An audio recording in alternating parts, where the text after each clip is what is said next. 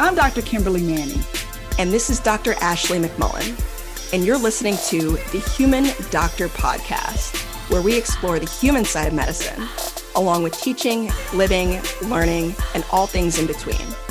Using the power of storytelling, conversation, and connectedness. Hey, we're two dope academic internal medicine doctors, but we ain't your doctors. So if you perceive anything we say here as medical advice, no, it ain't that. Also, the things we say, they only reflect our brilliant black woman magic mind and not our employers. You could have been anywhere, y'all, but you chose to be here with us, and we appreciate you. Let's, Let's go. go. Well, sis, we're back for another week. We are back for another week. And let me just come straight out the gate and comment on your hair. Mm. And you know, I, I, I feel like in the last like few weeks we've acquired some some new listeners. So whenever I, we refer to Mahalia and Jules, mm-hmm. Mahalia is Ashley's hair, and Jules is my hair, even though she don't really be getting as much airtime as. Let's talk about Mahalia. I mean, she is. I mean, all kinds of. She's giving me Diana Ross, fabulous She's giving me Tracee Ellis Ross also. I mean, she's just give she's just giving. Talk to me about her. Oh Lord. Well, we're we're both kind of recoiling from so many profound compliments at once. um, but I accept it with deep gratitude and a lot of respect for you and Jules always here, keeping it classy. Right, Mahalia can be all over the place sometimes, but you know, we're we're a couple days um post twist outs. She's a little frizzy because I was working out earlier, but okay, workout you know, one of the things that I, I, appreciate, particularly when it comes to compliments from you, is that we met literally like, you know, probably a week after I did the big chop. Yep. So, yeah. you know, you you've seen Mahalia from like, you know, the, the teeny weeny afro phase. When she was now. a toddler. Yes. yeah, that's for sure. Yeah, you're right. Mm-hmm. And Jules was just, you know, Jules was dang near a fade. Yeah. That's right. Uh, oh, and you know what? Um, just for our for our listeners, Jules is spelled like a jewel, like that you have on a ring. J e w e l s. That's spelled right. J e w e l s. Yeah, jewel, jewels. I'm just gonna nod yes because I can't do like spelling in my head. So I hope I spelled it right because like I'm correcting people but spelling it wrong. Um, but yeah. yeah. but like like jewelry, but jewels. That's how you spell it. Just in case you're ever wondering it, I've gotten a few, you know, J U L E S's from mm-hmm. people, but you know, she's yeah. a she's a jewel, jewel. Absolutely, we humbly correct. See the important things we talk about. Yeah. Well, as you know, I had a procedure done recently and I am doing some self care right now. So I am home recuperating. And while I do feel quite well, considering, I am very humbled by what it's like to be a patient, man. Hmm. Man, I, I was a patient recently and I would like you to know that I made a comeback from the time that I was a horrible patient mm. when I delivered my second son and got fired by a nurse. Um, to oh. that nurse, whoever you are, wherever you are, I'm sorry. But I want you to know that my nurses this time, I mean, one of them didn't like. She was like, "Man, you're such a great patient. You are wow. awesome." Mm. Yeah, I was. I was so good. I was just like, "What is your name?" oh, great. No, I'm fine. Is the room cold? Even though it's freezing. Mm-hmm. yeah so mm. it's uh, it's humbling being a patient. Absolutely. Well i mean i for one am so grateful for for the comeback. Glad that everything worked out well. Glad that you got to make up for the last time you were a horrible patient. It seems like you went above and beyond to rectify that that's so. right that's right that's right. Well you know it's very vulnerable to be a patient and um, i think that also all jokes aside, you know, as as we live and we experience things and we um sit, as we've talked about many times before, we we sit with our loved ones when they are the patient. You just realize how hard it is from every angle. It's hard from the angle of the patient. It's hard from the angle of the caregiver mm-hmm. who wants to be there for the patient. Um, it's just a lot of moving parts, and um, I just have a deep an abiding respect now for some of the tiniest things that I used to overlook. Things mm. like light on or light off, socks on or socks off. Um, yeah, some of these things. Yeah, mm-hmm. so I'm I'm grateful um, for for health today. Absolutely. And uh, I know that everything is fine until it's not. And um, knock on wood, as of today, things are fine. Yeah. I was actually having this conversation with um, a colleague of mine uh, over the weekend, and we're just talking about like how much of what we do, what we prescribe, what we recommend is so outside of our own experience as mm-hmm. providers, the things that we expect patients to be able to do, you know, kind of casually talking about go to the emergency room or go get the scan done and what that actually means for yeah. a person's life and a person's experience is often, unfortunately, too many times lost on us. So, yeah, yeah. I'm here for that. Um, I was also here for um, Miss Robyn Rihanna Fenty. Um, levitating on a platform wearing my favorite color red, mm-hmm. revealing to the whole 200 million people watching that, oh, yeah, also I'm getting ready to have me another baby. and and yeah, you know, people were mad that her two step looked a little lazy, but you know what? If you are Rihanna and you are as pregnant as she appeared to be on that platform and she was up in the air and didn't look scared, Mm-hmm. I was here for all of it. I am a fan of Rihanna, and I, I was I was given all the snaps, claps, and all the things. I was here for it. Did you watch it? Did you watch well, the um, Rihanna Bowl? I have to admit, you know, the one thing that I regret about not having like cable TV because I strictly stream. Oh, no. I know. Oh, is no. live sports, live music. At the same time, I think I pieced together enough free clips from the internet to where I got the gist.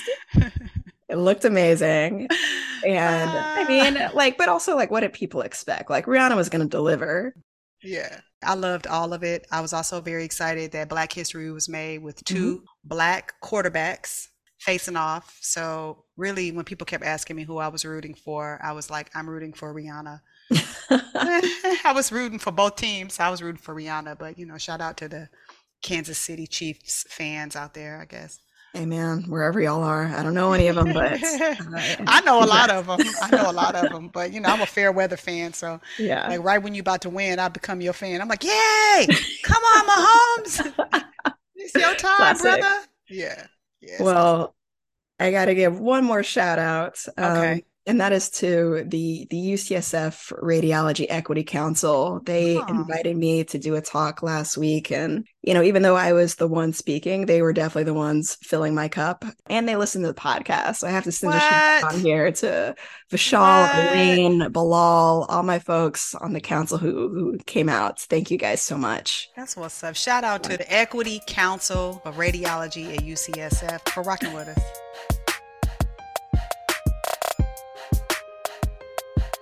Well, ladies and gentlemen, and non binary superstars who listen to this podcast, as you know, it is a really wonderful day. In addition uh, to there being new Super Bowl champions, another champion is getting ready to take the stage. I should make myself laugh because I'm so ouch. okay, wait, let me. All right, y'all. As you know, um, it is Ashley week. I get to sit back, relax along with you, listen, learn, grow. But um, my sister, mm. do tell me what today is the what? The what is chaos. Ooh, I like that word. Yeah. Sound chaos. Sound fitting. So this story is actually, I think, either somewhere in the end of my second year or early in my third year, otherwise my, my last year of residency. And so they would have us spend a month rotating within the emergency department for um, our safety net hospital. And so that's what I was doing for that time. And, you know, even though it's, it's a very busy, kind of fast paced environment, because the work is kind of shared between emergency room trainees and non-emergency room trainees the, the, medical trainees like myself can kind of select for the cases that tend to be a little bit more medicine focused and sometimes the d unfortunately has to serve in a primary care capacity. Those are the, the, the cases that i tended to pick up. But you know every so often there would be shifts where there weren't any emergency room residents because they were either in a teaching environment or mm-hmm on this particular evening, I think it was their their graduation, which they obviously deserve to have that time off to to celebrate. But that meant that the bulk of the ED cases and, and um, management was going to be between me and one other medicine trainee, along with an emergency room attending. Mm-hmm. And so basically, any like non surgical or trauma cases that came through were my responsibility. And it was a little uh, nerve wracking. That evening, I was working 3 p.m. to 11 p.m. And from the time I got there, we were off to the races. It was a really busy shift. You know, I remember just kind of trying to keep my head above water with the many patients who were, were coming in.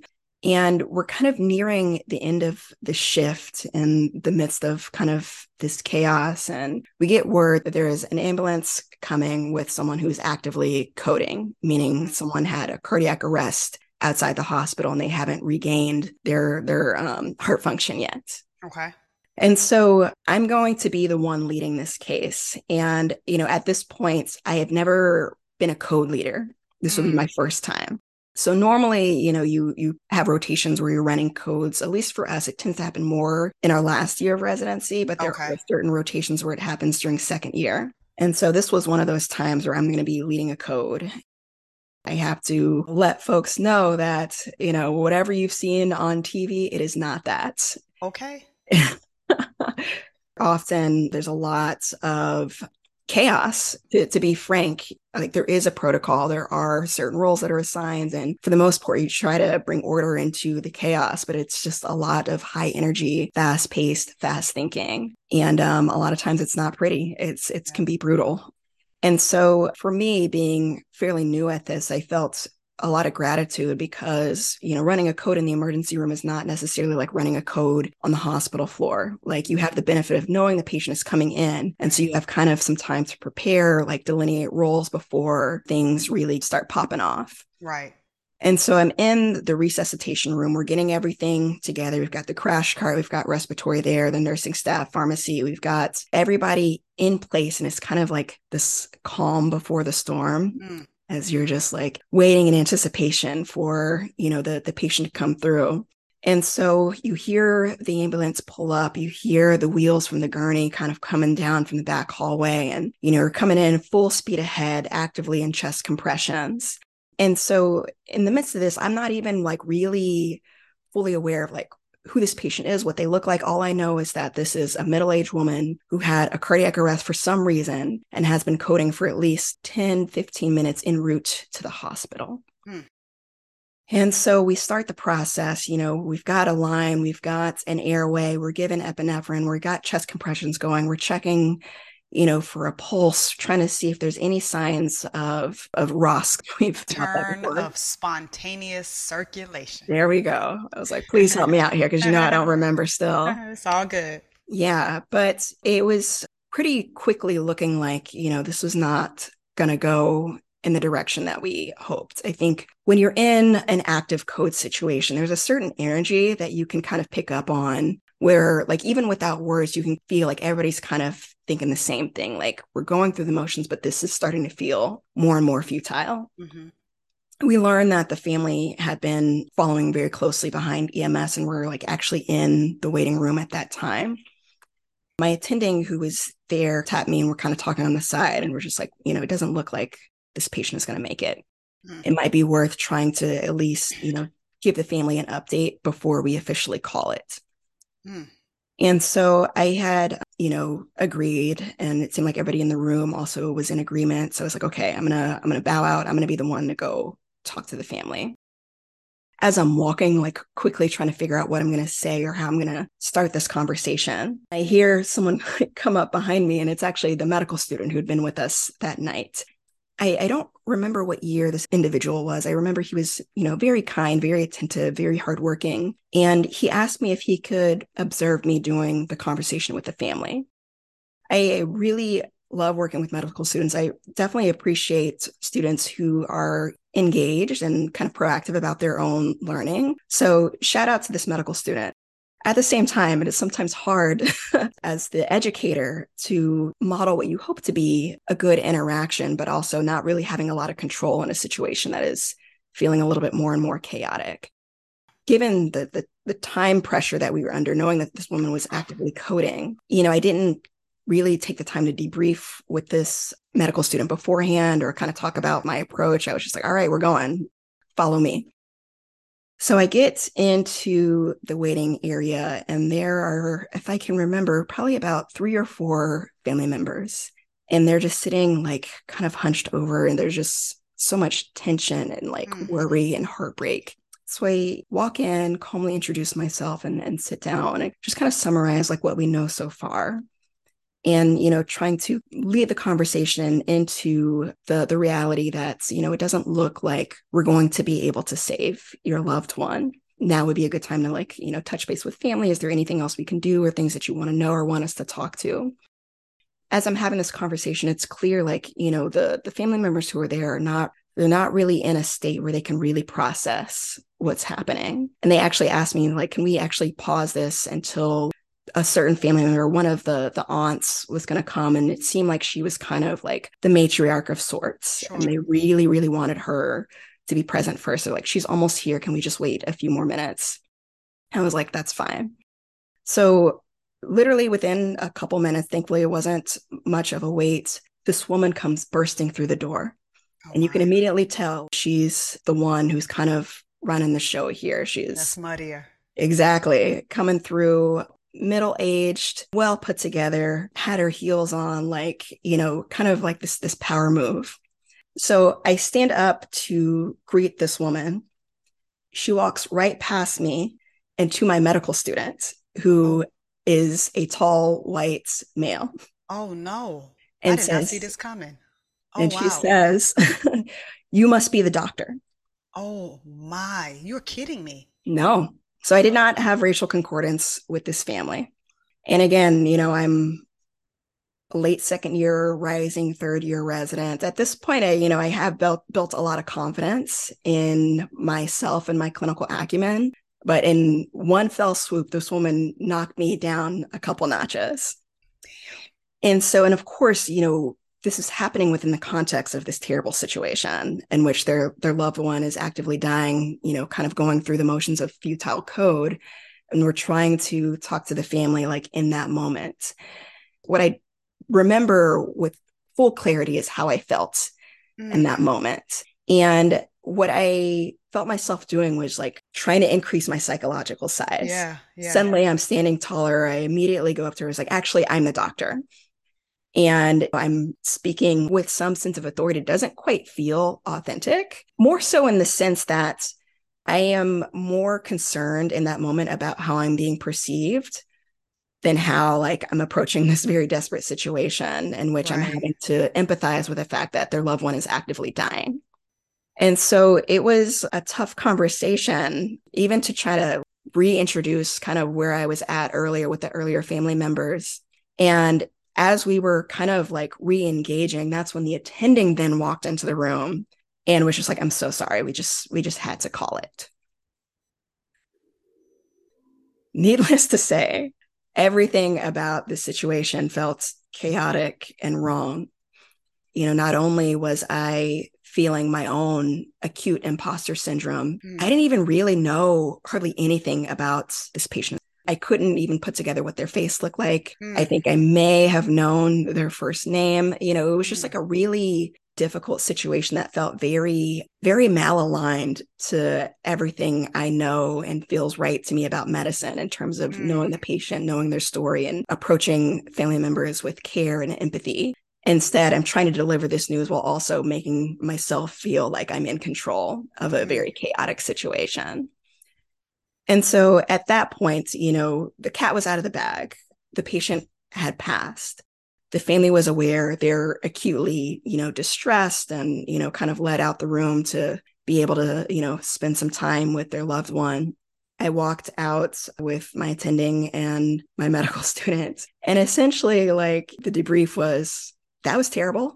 And then we went back to caring for the myriad of patients that were still waiting to be seen. And I think I got out of the hospital probably around, I don't know, 2, 3 a.m. And I went home. I compartmentalized that entire situation. I had two shots of whiskey and I did a puzzle. And then I went to sleep. Wow. Yeah. Wow, chaos looks a lot of ways, doesn't it? Right? It sure does. Because you know, it can be like just the outward chaos that you see in a space like a code. And then there's like internal chaos that's going on with what you are feeling and what you are thinking in an immediate moment, um, when something is happening. And this, it was chaos even when the student said, Hey, I want to come with you. And um, you were sort of impulsively going down the hall to try to figure out what to do. Um, so, because I'm senior to you, can can we unpack this a little bit in chunks? Would that be of okay? course? So the first part, and this is more like what I would go back and tell younger me now that I'm older me. You know, now I'm really into just wearing my vulnerability and wearing what I don't know and my uncertainty just wide open on my sleeve. My residents um, who have worked with me, they know I do this all the time. So, for example, when that student said, Hey, can I come with you? I might turn to that student and say, Okay, listen, I have no idea what's, what's about to happen in that room what I do know is that whoever is on the other side of that room, if they love this person, this is about to be one of the worst days of their entire life. And I am getting ready to step into that. I know very little about this patient because she just got here through a 911 call. What I'm thinking right now is how do I, you know, remain professional and tell you what you need to know, but also reconcile that with the fact that you're having a worst day of your life. You know, so I, there's no playbook for that. Mm-hmm. And every person reacts differently to that.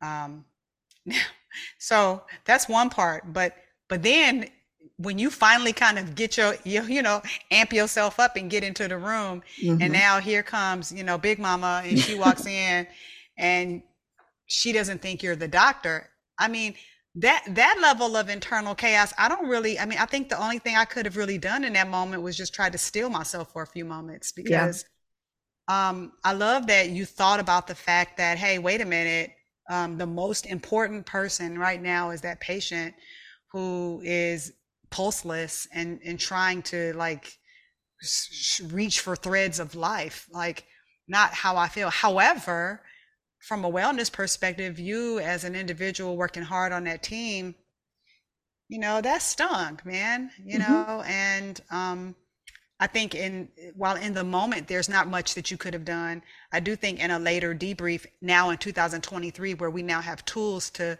upstand for people, mm-hmm. that student could have been an upstander too. That student could have been like, "No, I'm actually not the doctor. This is the doctor. Mm-hmm. I'm, I'm the medical student that's working with her." Um, so I, I do want people that are in a more junior position. You can upstand if somebody if somebody says something to your attending or to your senior resident um, or somebody senior to you that that is insensitive culturally or racially or whatever it is you, you can stand up for them so that would be something else that i would hope now mm-hmm. somebody would do um, and then i'm curious to know when your attending arrived did you have gender or racial concordance with your attending no Okay, so then what this did was basically just kind of flicked you over to the side. And again, I, I, I, still think that as attending physicians, whether whether it's the chaos of a code or not we have to be in the habit of presenting our senior residents as authority figures um, to our patients, mm-hmm. especially mm-hmm. as you start to look older. Because now that I have some gray in my hair, mm-hmm. I walk in a room, people don't mistake me for a medical student anymore. You know, they, they know I'm old enough to be leading a team, but I, every single time I enter the room with a senior resident, any senior at Emory who's worked with me knows this is true. I say, Hi, my name is Dr. Manning. I'm one of the two senior doctors working on the team mm. taking care of you. This is our other senior doctor, Dr. McMullen, and together we've been taking care of, of you or your loved one or whomever. And when I get ready to ask for questions, what questions do you have for Dr. McMullen mm. before we go? Or I'm going to step out, but our other senior doctor is going to be right here. And I'll actually step back sometimes just so that they can regard the resident as the senior doctor. So that might have been a, a missed opportunity for that attending. And I recognize that, again, the acuity of the situation, the focus needed to be on the family. But, you know, if we want to do this in an environment where we are um, training people how to do it, every moment, even the most chaotic ones, somewhere on a post-it note in our head has to be that this is a teachable moment and streets is watching. Yeah. You know? Yeah. I mean i think you not unsurprisingly like unpack that perfectly. Like there were so many points in this experience even in the midst of the chaos to take one to two minutes just to breathe and try to figure out where we could teach each other to kind of rise to this occasion a little bit better. In the midst of all this one of the things that that you pointed out that I think can't be told enough is it can't be on the person who is actively being aggressed, microaggressed, macroaggressed to pump the brakes in the situation, even if that person is senior. Right. And I think that this happens not infrequently, especially in the inpatient setting where patients are sick, they're scared, they got a lot going on, they say stuff and can feel kind of jolting in the moment when directed at someone who's supposed to have some sort of authoritative stance. But the role of upstandership is everybody. Yep. And so, you know, and, and to be honest, like I don't remember if that student said anything. I just know what I said in that moment to try to step in and kind of regain control of the room. But I think in my own hindsight, I wish that the student and I had at least had a chance to debrief that afterwards. I think that this is also what happens in the midst of the chaos of medical training is that, you know, we experience these things that are so emotionally fraught. And it doesn't seem like there's any time or space to deal with it. So you just squish it down and move on, which is exactly yeah. what I did. And there's always patients to be seen, there's always notes to write, there's always whiskey to drink. And mm-hmm. so mm-hmm. Mm-hmm. you you make do, but you know, we have to get in the practice of you know self-reflection and talking to each other about these times that are really uncomfortable but we need to learn from and I think I think one of the things you point out is one of the things that people don't realize that it's not the person committing the microaggression or macroaggression or whatever, micro insult, whatever thing you want to call it on this day, that that is the most hurtful. It is almost always if there was someone there to bear witness that nobody did anything. Yeah. That to me is always the part that stings the most. And I, I think that we just have to have some tools, you know, to throw a flag on the play. Yes. And it, yes, and the and throwing the flag on the play is not always like a big confrontation. Mm-hmm. It can just be like a reaction, like on your face, like "whoa," you know, maybe not in that situation, Yeah. but sometimes it can just be really direct. I'm not. I'm actually not the doctor. That's the doctor. Mm-hmm. You know, and if that lady who did not have racial concordance with you in Northern California walked into that space and had never seen a black physician with braids in her hair standing in a room talking about she the doctor. I mean, she she, she just did what she had seen. Yep. You know? Mm-hmm. So it probably wasn't meant to throw shade, but that individual could have definitely, you know, and again, being a student, you often don't know what to say, but Mm-hmm. you know, who knows? And maybe that student was like, gosh, is it my place to say something? You know, you never know. Yeah. And I think, you know, it just goes to show that it's it's not always easy to know what to do in in the moments. And, you know, again, particularly given the the acuity, the chaos, the context of that conversation, that's challenging even for the best of us who do this Yeah. work. But I always, always, always emphasize like, even if you don't know what to say in the moment, say something even even if it's afterwards even if it's an email or a follow-up or something and that's the only thing that i wish had been done differently to be honest Well, fortunately, I think we are providing a lot more education to people on how to stand up.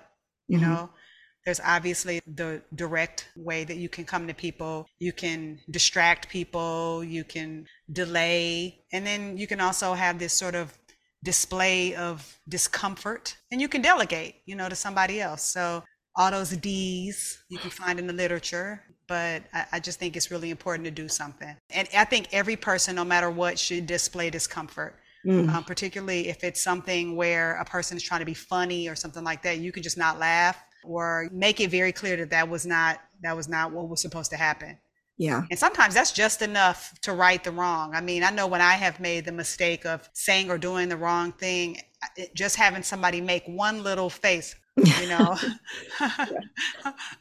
The cringe emoji real real fast yep. um, is just enough to get you get you back on track and realize oh wait i shouldn't have said that. Certainly. Yeah.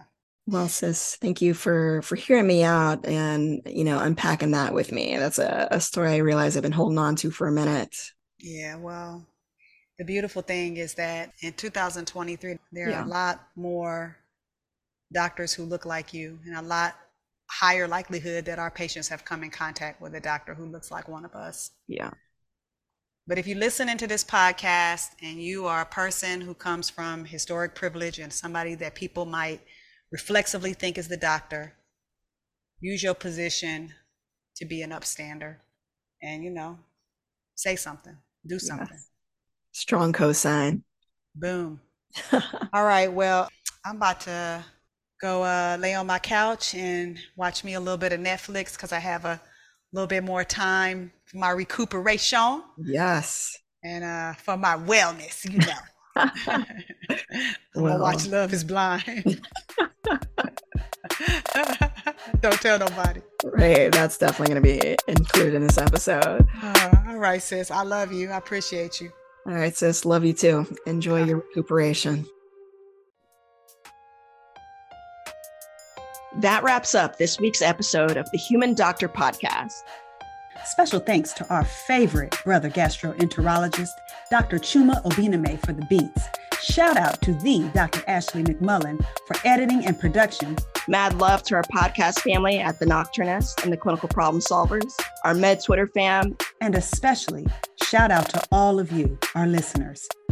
Until next week, remember, we see you and you are enough. Holla!